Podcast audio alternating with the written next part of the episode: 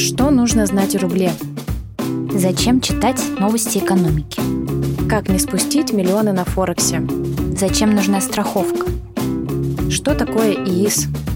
И главное, где взять деньги? На эти и другие вопросы ответим в подкасте «Слушай брокера» совместно с компанией БКС. Всем привет, это подкаст «Слушай брокера». Меня зовут Саша. А меня Лера. Всем привет. Сегодня у нас в гостях руководитель направления аналитического контента компании БКС Иван Копейкин. Иван, здравствуйте. Добрый день. Иван, вот у меня такой вопрос назрел. Мы все в школе учили, что такое ВВП. И у меня сложилось такое э, представление, наверное, очень дилетантское, что где ВВП выше, там и жить лучше. Я права? Ну, смотрите, здесь все не совсем так. Да, во-первых, ВВП представляет собой такую некую конечную стоимость всех продуктов, произведенных в определенной стране. Да, при этом в эту конечную стоимость не включаются промежуточные товары. То есть, например, а, для производства хлеба а, в его конечную стоимость не будет включено, например, стоимость муки. Угу. Да, то есть будет исключительно рассчитано по стоимости конечного продукта. Вот. И, э, во-вторых, есть такой момент, что, в принципе, для сопоставления лучше считать ВВП на душу населения, то есть именно на одного человека, то есть на одну единицу, скажем так, чтобы э, сравнить разные страны. А глобально этот показатель, ну что таки все, ну что он означает?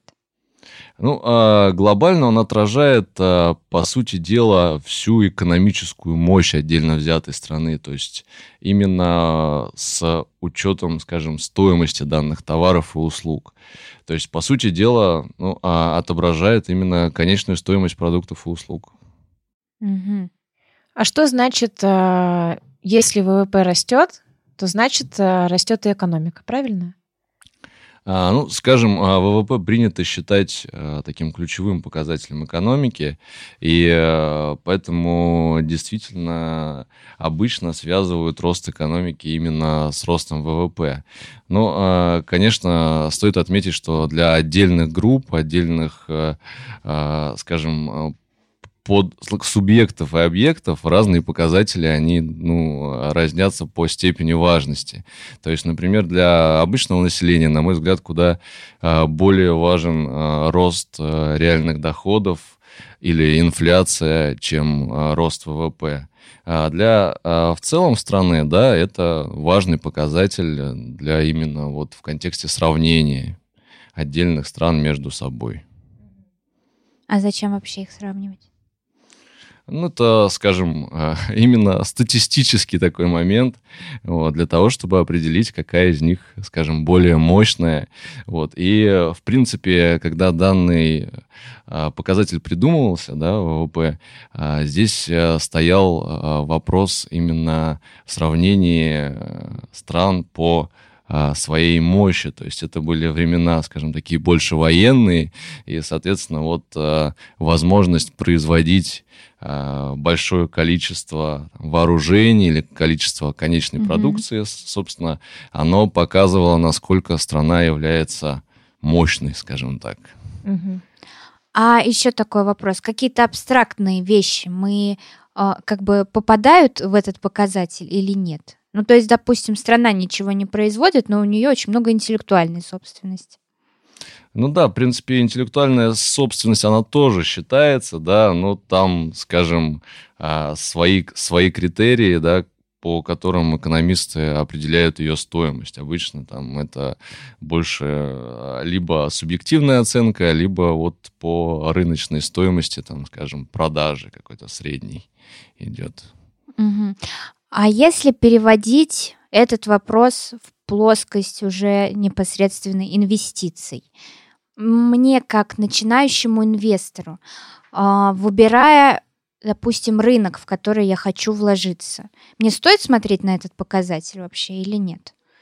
Но в целом динамика ВВП, она, конечно, значима, да, то есть если экономика страны стабильно растет, то есть обычно это как раз подразумевается, что ВВП стабильно растет, значит, а, страна интересна для вложений, и в общем и целом также измеряется примерный риск, то есть если ВВП а, не изменяется сильно, скажем, в негативную сторону, то в общем и целом это позитивно отражается на экономике страны в целом. То есть исходя из этого уже можно в дальнейшем выбирать отдельную отрасль, и уже инвестировать именно в те компании, которые более интересны. Угу. А что нужно, чтобы ВВП рос? Ну, а, чтобы ВВП рос, на мой взгляд, а, необходимыми условиями являются, а, во-первых, это высокая производительность труда, да, то есть э, чем выше производительность труда, тем обычно выше внутренний валовый продукт. А, во-вторых, это инвестиции в страну, то есть, по сути дела, чем больше денежных средств приходит в страну, тем более замотивированы, более, скажем, интерес более, ну, более замотивированы для а, производства отдельные компании, соответственно, они производят больше продукции. Ну и, в принципе, если смотреть на какие-то отдельные моменты, ВВП, в принципе, может расти даже просто потому, а, что увеличиваются отдельно взятые налоги. Да, то есть, э, например, если увеличивается НДС на отдельные продукты, так как конечный продукт включает в себя производство а, других отдельных продуктов, то за счет стоимости ндс, такого некого мультипликативного эффекта, может увеличиваться и конечная стоимость, а, соответственно, и э, внутренний валовый продукт. Угу. Ивана, давайте нарисуем такую вот абстрактную, идеальную картинку идеального государства, где инфляция равна там такому-то проценту, ВВП равен а, такому-то значению. Понял, да, ваш вопрос. Вот, на мой взгляд, а, а, такой близкой к идеальной а, можно считать картину, где инфляция растет очень медленными темпами, то есть это порядка 2-3%, а, чтобы компании, опять же, были замотивированы производить, замотивированы получать определенную выручку, прибыль и так далее.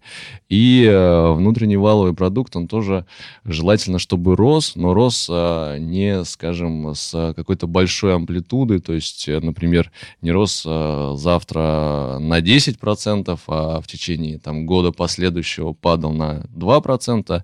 А здесь э, ключевым моментом, на мой взгляд, является некая стабильность. То есть если данный показатель растет на 2-3% в год, это прекрасно. То есть в страну начинают, опять же, э, течь инвестиции, э, как внутренние население и компании заинтересованы в производстве и развитии страны, так и инвесторы внешние тоже видят, что все прекрасно и вкладывают денежные средства в такое государство. Угу. Какая страна ближе всего к этой модели? А, ну, на текущий момент, а, на мой взгляд, все-таки США является одной из самых стабильных а, держав в этом контексте. Угу.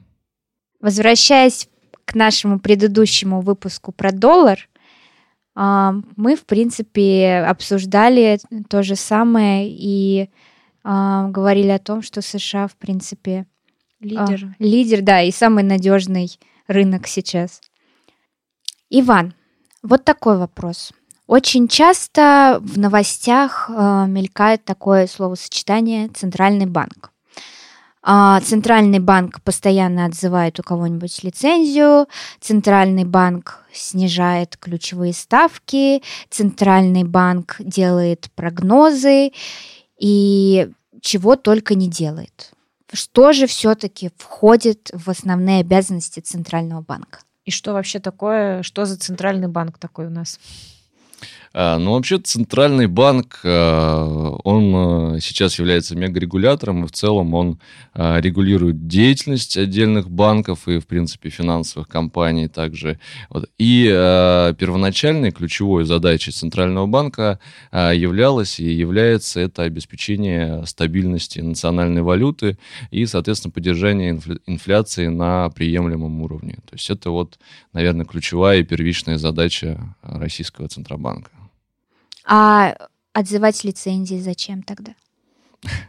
Отзываются лицензии по большей части для такой некой а, чистки банковского сектора, то есть обычно а, убираются банки, которые имеют некие подозрительные операции или некие, скажем, а, схемы неправильные вывода денежных mm-hmm. средств из страны, вот, что, соответственно, вредит самой экономике, и поэтому Центробанк э, делает все, чтобы этого не допустить.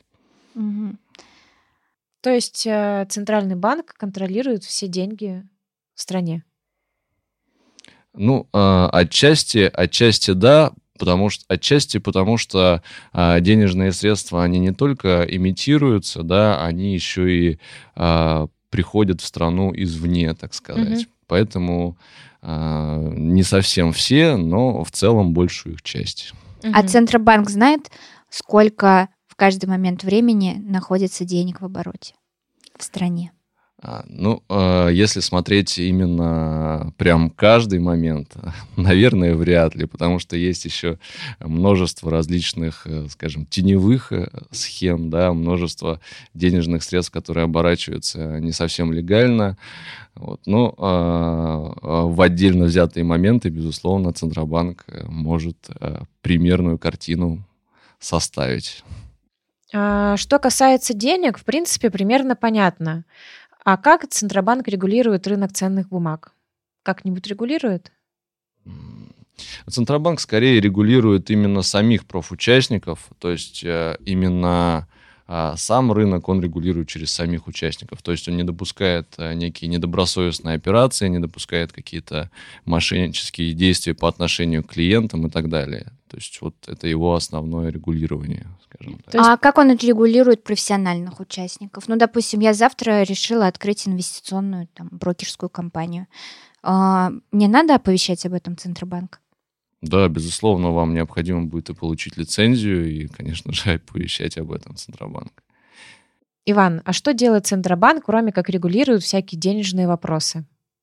Да, а, в контексте основных функций Центробанка, а, безусловно, стоит отметить а, регулирование именно денежной массы и регулирование именно с точки зрения повышения, снижения ставок, с точки зрения обеспечения ликвидности для банков. То есть, по сути дела, именно регулирование количества и общего состояния денежной системы в стране. То есть здесь э, можно заметить, например, э, в прошлом году очень многие центробанки снижали ключевые ставки, и делалось это в первую очередь для того, чтобы э, те экономики, те страны, которые это делали, были немножко сильнее в будущем, то есть немножко лучше себя чувствовали в перспективе, так как снижение ставки, оно обычно запускает такой некий механизм, через э, потребителя, через организации, то есть э, увеличивается количество кредитных денег, заемных денег, они все идут постепенно в реальную экономику и тем самым запускают такой экономический рост по большей части. Безусловно, конечно, это все не работает, когда, например, экономика и так на взлете, да, то есть когда производственных мощностей, скажем так, не хватает. То есть в эти периоды дополнительное стимулирование может стать лишь а, дополнительной проблемой, то есть оно может вызвать а, серьезную инфляцию, а, что впоследствии может привести к тем же самым глобальным кризисам, которые мы наблюдали, а, например, в 2008 году. А Исходя из каких факторов э, в Центробанке принимают решение о снижении ключевой ставки или о том, что надо еще денег допечатать? Ну, по снижению ключевой ставки здесь э, одним из наиболее важных моментов является именно инфляция и инфляционное ожидание на будущее. Да? То есть э, если а, инфляция достаточно сильно снижается, например, или темпы роста инфляции снижаются, и в будущем они прогнозируются ну, там, на неких э, минимальных значениях, то в этом контексте Центробанк может пойти на снижение ставки. То есть здесь, опять же, обычно берется именно какая-то некая реальная ставка, да, то есть реальная процентная ставка, а, которая является основным показателем. Причем это реальная процентная ставка именно ожидаемая, то есть какая она будет в будущем. Соответственно, э, реальная ставка в текущий момент составляет около 3,5%, где-то, ну, 3-3,5%. Вот, и, в принципе, э, на таком уровне она, в общем и целом, и держится уже достаточно долгое время. То есть, если, например, завтра инфляция или инфляционные ожидания, они повысятся там до 5% годовых, э, то, скорее всего, Центробанк э, пойдет на повышение ставок, да, и эти ставки могут повысить вот на величину примерно где-то до 8,5, то есть 5 плюс 3,5. Вот примерно в таком ключе обычно происходит решение. А Центробанк э, как-то занимается э, покупкой иностранной валюты в стране? Да, Центробанк э, покупает иностранную валюту и покупает еще и золото. Опять же, есть э, золотовалютные резервы, они в общем и целом так и называются. Вот, то есть э, Центробанк Э, и э, является тем самым покупателем, который обеспечивает эти самые золотовалютные резервы. А зачем они нужны вообще в стране? А, здесь э, основным моментом является обеспечение такой некой стабильности, то есть сделать такую какую-то подушку, да, то есть если а, внутри самой страны будет все не очень хорошо, а, то вот а, есть, опять же, некие активы, которые не привязаны именно к экономике а, нашей страны, привязаны, например, к международному рынку, которые мы сможем реализовать и получить э, за них возможность там реабилитировать каким-то образом экономику. А почему нельзя просто взять и напечатать много денег? Но здесь, э, опять же, основной момент, он связан именно с инфляцией. То есть э, зачастую, если э, мы печатаем очень много денег, то их ценность, она снижается. Чем больше предложения, тем, соответственно, меньше стоимость. Угу. Обычно это напрямую влияет именно на рост потребительских цен, что приводит обычно в дальнейшем, к, опять же, там, запуску кризисных явлений. То есть зачастую цены могут расти ну, а, в разных странах, в общем, это происходит по-разному, но а, на нашей истории был не один кризис, да, когда а, цены в отдельных странах, даже в Германии, росли э, чуть ли не на 5-10% в день, да, то есть и вот этого допустить Центробанк, конечно же, никак не может. Я правильно поняла, что чем больше денег, тем сильнее растут цены? Чаще всего да. Но, а, опять же, это сильно зависит от того состояния экономики, в котором а, сейчас она пребывает. Угу. То есть, если, например, экономике не хватает, а, не хватает спроса, да, в экономике очень много там а, свободных производственных мощностей, то есть производство простаивает, то дополнительное вливание денежных средств, оно может пойти только на пользу. И не обязательно спровоцировать э, большой рост инфляции или инфляционных угу. ожиданий в будущем. Вот. Но если производственных мощностей нету, да, и возможности дополнительно производить продукцию и опять же у населения там потреблять нету, то обычно это провоцирует инфляцию и зачастую довольно стремительный рост цен. Угу. А если Центробанк все-таки напечатал деньги, куда он их э, дальше, кому он их выдает? А Центробанк обычно проводит э, эмиссию через э, ну, чаще всего банки, да, угу. то есть, по сути дела, а, здесь э, какой механизм, то есть, опять же, вот, например, того же самого количественного смягчения. То есть, обычно Центробанк берет а, на баланс определенные активы в виде, например, государственных облигаций или э, краткосрочных, или долгосрочных, в счет них выпускает определенное количество денежных средств, и дальше на эти денежные средства он, опять же, либо выкупает различного рода облигации, а, например, тех же самых банков отдельных или кредитных органи... или, не, или некредитных организаций, да, то есть, например, а, промышленных предприятий и так далее. Соответственно, а, организации могут занимать э, по меньшим ставкам, и в дальнейшем, опять же, это создает дополнительные возможности для организаций, которые Э, на население влияют там э, с помощью роста зарплат или с помощью э, найма большего количества mm-hmm. людей и опять же поступают в реальную экономику. Как все сложно взаимосвязано. Я правильно понимаю, что, в принципе, Центробанк, он нужен для того, чтобы поддерживать вот этот шаткий баланс между огромной инфляцией и полным застоем? Ну, по сути дела, да. То есть Центробанк э, действительно должен поддерживать некое устойчивое состояние, э, между которыми балансирует государство, то есть чтобы не было каких-то глубоких провалов в рецессию и, или, наоборот, быстрых взлетов, которые могут спровоцировать вот эти глубокие провалы. То есть, э, в общем и целом, это, да, регуляторный орган, который, по сути, поддерживает некую стабильность. А вы как оцениваете действия ЦБРФ? А, на мой взгляд, э, действия вполне соответствуют э, и международным стандартам, и в целом э, моим ожиданиям. То есть, на мой взгляд, наш Центробанк является не то чтобы далеко не худшим, а одним из лучших в мире. Просто в новостях еще очень активно э, любят вообще ругать Центробанк, и как только что-то э, в экономике идет не так или может пойти не, не так, появляется сразу куча новостей о том, как Центробанк э, опять облажался. Э, вот вопрос, справедливо ли во всем винить Центробанк? На мой взгляд, нет, потому что э, здесь Опять же, у Центробанка одна из ключевых задач – это сдерживание инфляционных ожиданий. То есть это первая и основная задача. Вот. В этом соответствии э, там, а, поддерживать именно экономический рост или а, печатать там много денег, это, это не, не совсем прям а, его главная задача. Да? И поэтому здесь надо смотреть больше на собственно, сами компании, которые позволяют себе такие высказывания, э, на э, возможность улучшения инвестиционной привлекательности самой страны, которая может способствовать притоку инвестиций, а, соответственно, и увеличению там мощностей, увеличению производства, да, и спроса и так далее. Вот, то есть, на мой взгляд, винить во всем Центробанк это, ну, немножко нецелесообразная вещь, то есть неправильная.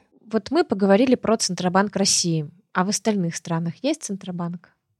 Да, безусловно, практически каждая страна, и, ну, и в отдельности и, и регионы, например, такие как э, Европа, имеют свой Центробанк. Да? И э, в этом контексте каждый Центробанк, соответственно, регулирует э, денежную массу, и регулирует инфляцию, регулирует экономический рост и некую стабильность именно у себя в регионе или в стране да, они э, действуют не всегда одинаково. Какие-то э, из э, регуляторов более жесткие, то есть, например, э, не смягчают денежно-кредитную политику, не стимулируют экономику, когда э, есть такая возможность. Какие-то, наоборот, более мягкие, да, то есть, э, например, если посмотреть на э, ставки в Европе, они, э, например, депозитные уже находятся на отрицательной территории, э, что ну, на взгляд э, многих экономистов, не совсем замечательная штука. Вот, то есть э, здесь э, целые, скажем так, интересные, э, интересное разнообразие центробанков, которые э, в общей массе действуют примерно по одной схеме, но в каких-то конкретных случаях э, чуть-чуть различаются. А я вот о чем подумала. У Евросоюза же одна валюта на всех ну, практически. Получается, у них один Центробанк. Да, все верно, как раз вот ЕЦП. Но это же намного сложнее, э, как сказать, обеспечивать монетарную политику многих стран как, со, со своей личной политикой. Собственно, если сравнивать какую-нибудь Грецию и э, Германию. Германию, да, например. Это же совсем разные экономические системы. Как для них-то найти единый ключ? Да, безусловно, это, конечно, существенно сложнее, потому что, опять же, возникает вопрос и в том, чтобы просто договориться. Поэтому а, в отдельно взятых случаях, например, какие-то кризисные явления, а, вся вот эта вот ноша, а, ноша в стимулировании, она, конечно, ложится по большей части на сильные экономики, такие как Германия, mm-hmm. например. Вот. И вот эта разобщенность, она, ну, здесь, опять же, есть свои плюсы и минусы.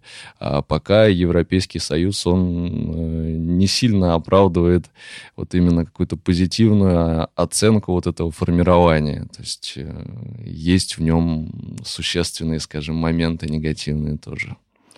Ну, то есть в евро лучше не вкладываться.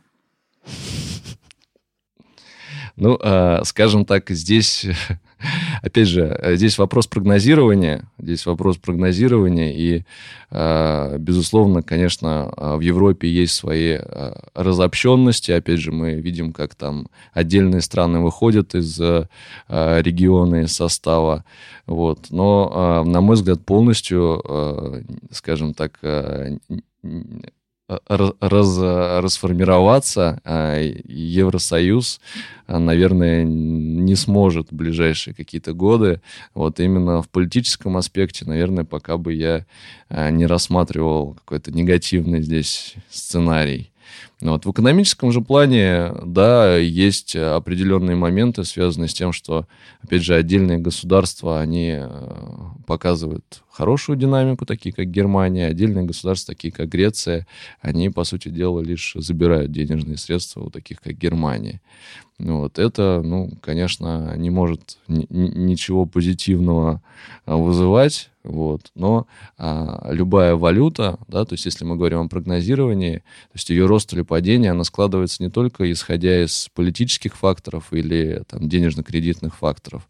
Здесь есть целый ряд факторов. Да, то есть, опять же, а, это, например, если э, исходить из а, политических моментов, то есть если, например, сейчас а, будут введены там какие-нибудь налоговые послабления, вот, соответственно, в этом контексте а, евро может а, получить какой-то определенный приток денежных средств, так как будет более выгодно там, производить товары и услуги в стране, так как налог будет несколько меньше. Вот, и спрос на валюту может несколько вырасти, а, соответственно, немножко поднять ее в цене. Вот. Или наоборот, если э, вдруг решат напечатать еще больше денег и как-то простимулировать экономику, э, то для региона это будет хуже. Да, при прочих равных, то есть денег станет больше, предложение увеличится, и, соответственно, евро может чувствовать себя несколько более более слабо. То есть вот э, в прогнозировании ключевым моментом является именно учет всех, всех возможных факторов, а э, именно прогнозирование по одному из них, оно а, зачастую дает не совсем корректные результаты. Очень жаль. Так было все просто. Вот я обычный простой человек. Как э, показатели ВВП влияют именно на меня? Что вот я читаю в новостях, что ВВП растет или ВВП снижается. Лично мне что делать в таком случае? А, ну, скажем так, на экономику страны, безусловно, ВВП влияет, и он а, действительно показывает а, возможности отдельно взятой страны. Но на отдельно взятого человека эффект, он зачастую где-то равен нулю, потому что, опять же, например, производство определенных товаров и услуг может увеличиваться в отдельно взятом отрасли, да, или, например, регионе, который вас абсолютно не касается. Или благосостояние может расти отдельно взятого гражданина, но не вас, да, и там увеличиваться, например, разница, разница между классами населения. То есть э, конкретной взаимосвязи ее нету, к сожалению. А действия Центробанка как влияют на обычного человека? Возьмем, например, что-то э, экстремальное, там, не знаю, повышение ключевой ставки до 15%. Что, э, что мне делать?